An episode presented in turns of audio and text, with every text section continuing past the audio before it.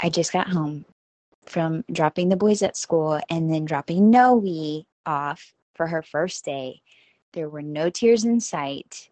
And I'm like, I just wish there was a little, you know, camera that I could just be watching to make sure. I mean, she's in great hands. If you listen to the last message, that's when I shared that I literally, we just popped a squat in the classroom and hung out for hours and hung out with her teachers last week during the meet the teacher windows of time. So I think that was a huge help. I know it was for me, but I think it was for her too. It was so great to go see familiar faces this morning. And anyway, the real test is day two when we go back in a couple days. So we'll see. But either way, I'm having a Kevin, what's his name, home alone moment where I'm like, ah, what do I do? What do I want to do with my time? So I just wrote out a plan of how I would love to spend my day for the next several hours that I get to be by myself. It is such a luxury and I am not taking it for granted. And I decided my first thing is like once people are out of my house, and by people I mean my roommates, by roommates I mean my beloved family members, husband and children, once they're out, it's like I really love to kind of reset the space. I don't know if you're into human design, but apparently my my life path purpose numbers has to do with rulership and specifically like home domain like my space. And i didn't know that of course until the last couple years and i'm sure there's a lot more meanings and ways to interpret it but i do love having a clear space. So as soon as they're out, I'm like, okay, let me sweep, let me tidy, tidy, let me get that clutter pile.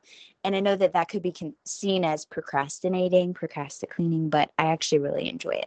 So I'm doing that while I'm listening to inspiring audios, which is what inspired me to leave this audio for you because it's very silly what I'm about to say and propose. But I hope that you'll try it and I hope that we both remember it what I'm about to say. So I was listening to this inspiring audio by someone who has an accent that's different than my own.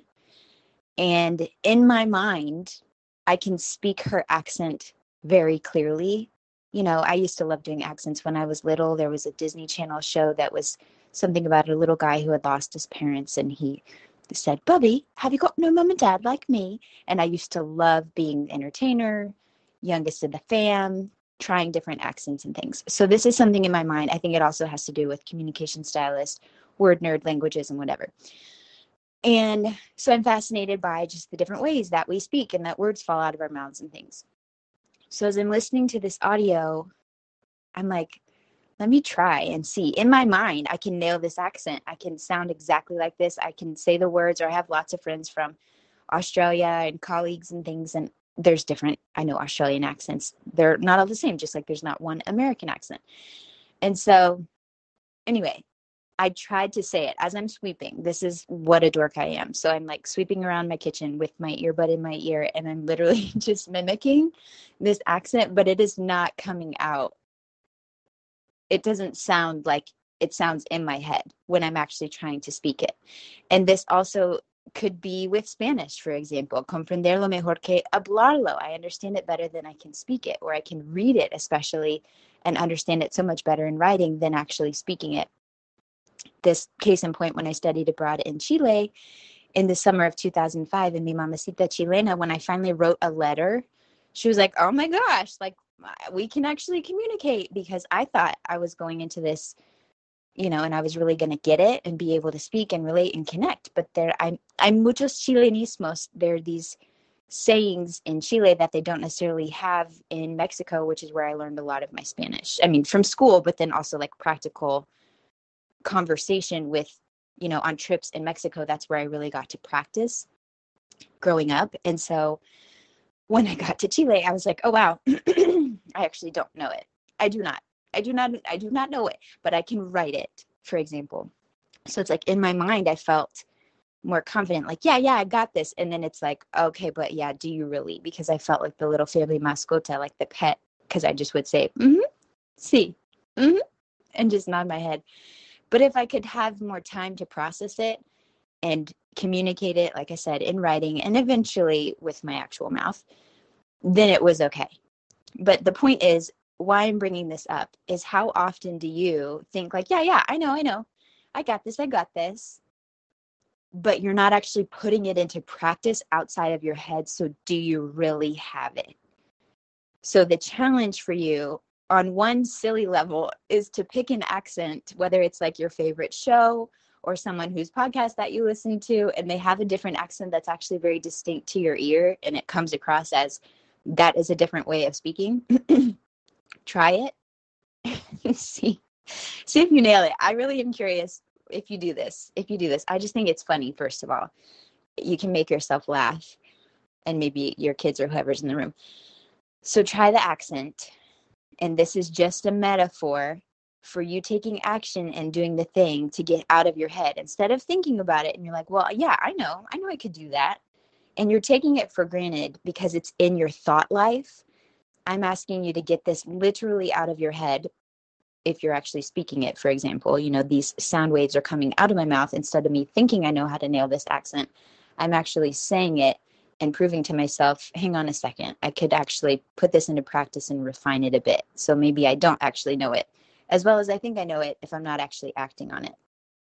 There's that quote to know and not do is not to know. And then there are other quotes that I probably I wrote down somewhere because this is a thing for me. It's like I have so much in my brain and I'm like, yeah, I could do this, I could do this, I could do this. But if you're not actually taking the action, you're kind of just fooling yourself. Right? The whole yeah. Okay, I hope you're picking up what I'm putting down. But I just was making myself laugh in the kitchen by myself, being a weirdo in my first hour solo of the day. And I just thought, one, it's a really funny thing to try anyway, because there are these accents that you're listening to. Maybe for me, you're listening to me and, and I have a very different way of speaking than you do. So I don't know. I don't know what my accent would be labeled as because again, even in Texas, there's so many, even in Houston, there's so many different ways of speaking. So all that to say, one, try the accent. Australian, English, American, pick your dialect, regional, whatever it is, try it. Or if there's a language, another language that you speak, and you're in your head with it, you're so fluent and so conversational. Pero en práctica, I room for improvement. I'm forgetting the words for improvement. Hay oportunidades para practicar and to grow and to become better at communicating it and demonstrating your knowledge this also reminds me of a story of whenever I first went skiing. I, I, haven't actually been skiing that many times in my life, but it was a very concentrated time. Actually, I did go skiing in Chile in the Andes Mountains. And, mm, you know, person that I am, all day I was like, you guys, we're in the Andes Mountains. You know, when my family and I would go to Luby's cafeteria after church on Sundays, they would always have the little Andes candies, the chocolate mint candies. I'm not actually a fan of mint and chocolate together but nonetheless they were a staple growing up to see them the andes and i'm like we are on the wrapper. We are above the tree line. We are in these mountains. This is amazing. So actually this links in multiple ways to what i'm live streaming consciousness here. Um, but when i went skiing the first time and then when i went skiing the second time it was back to back. I went like on a youth group trip without my family one month and then literally the next month my family and i were there with family friends skiing. And I was so terrified the first time that I went skiing that I literally had to be rescued by a snowmobile and like ride down because it just really got to me mentally. I was like, once I start rolling, what is there to stop me? Have you ever had that thought? Have you ever been skiing? I mean, it's a lot. It's a mental game. It's very physical, but the mental really got me the first time. However, the second time I had two of my sisters with me and they had never been and they were scared out of their minds. And so I pretended like I knew what I was doing so that I could help teach them. And so that's my point here is that when you're actually out of your head, because you have to be, because you're in practice and you're actually doing it, you're talking about it, it's literally out of your head, whether it's a vo- something as simple as a voice and you're actually speaking something through sound waves, whether it's a motor skill and it's actually something that you're physically doing instead of thinking about it, or whether it's an offer that you you've been taking for granted in your mind and your thought life and you're like yeah of course i could create this and i could launch this and i could price it at this but you haven't actually done it give it a chance to exist outside your brain so that you can develop confidence and more comfort and more fluency with that thing. You know what i'm saying? My phone's buzzing.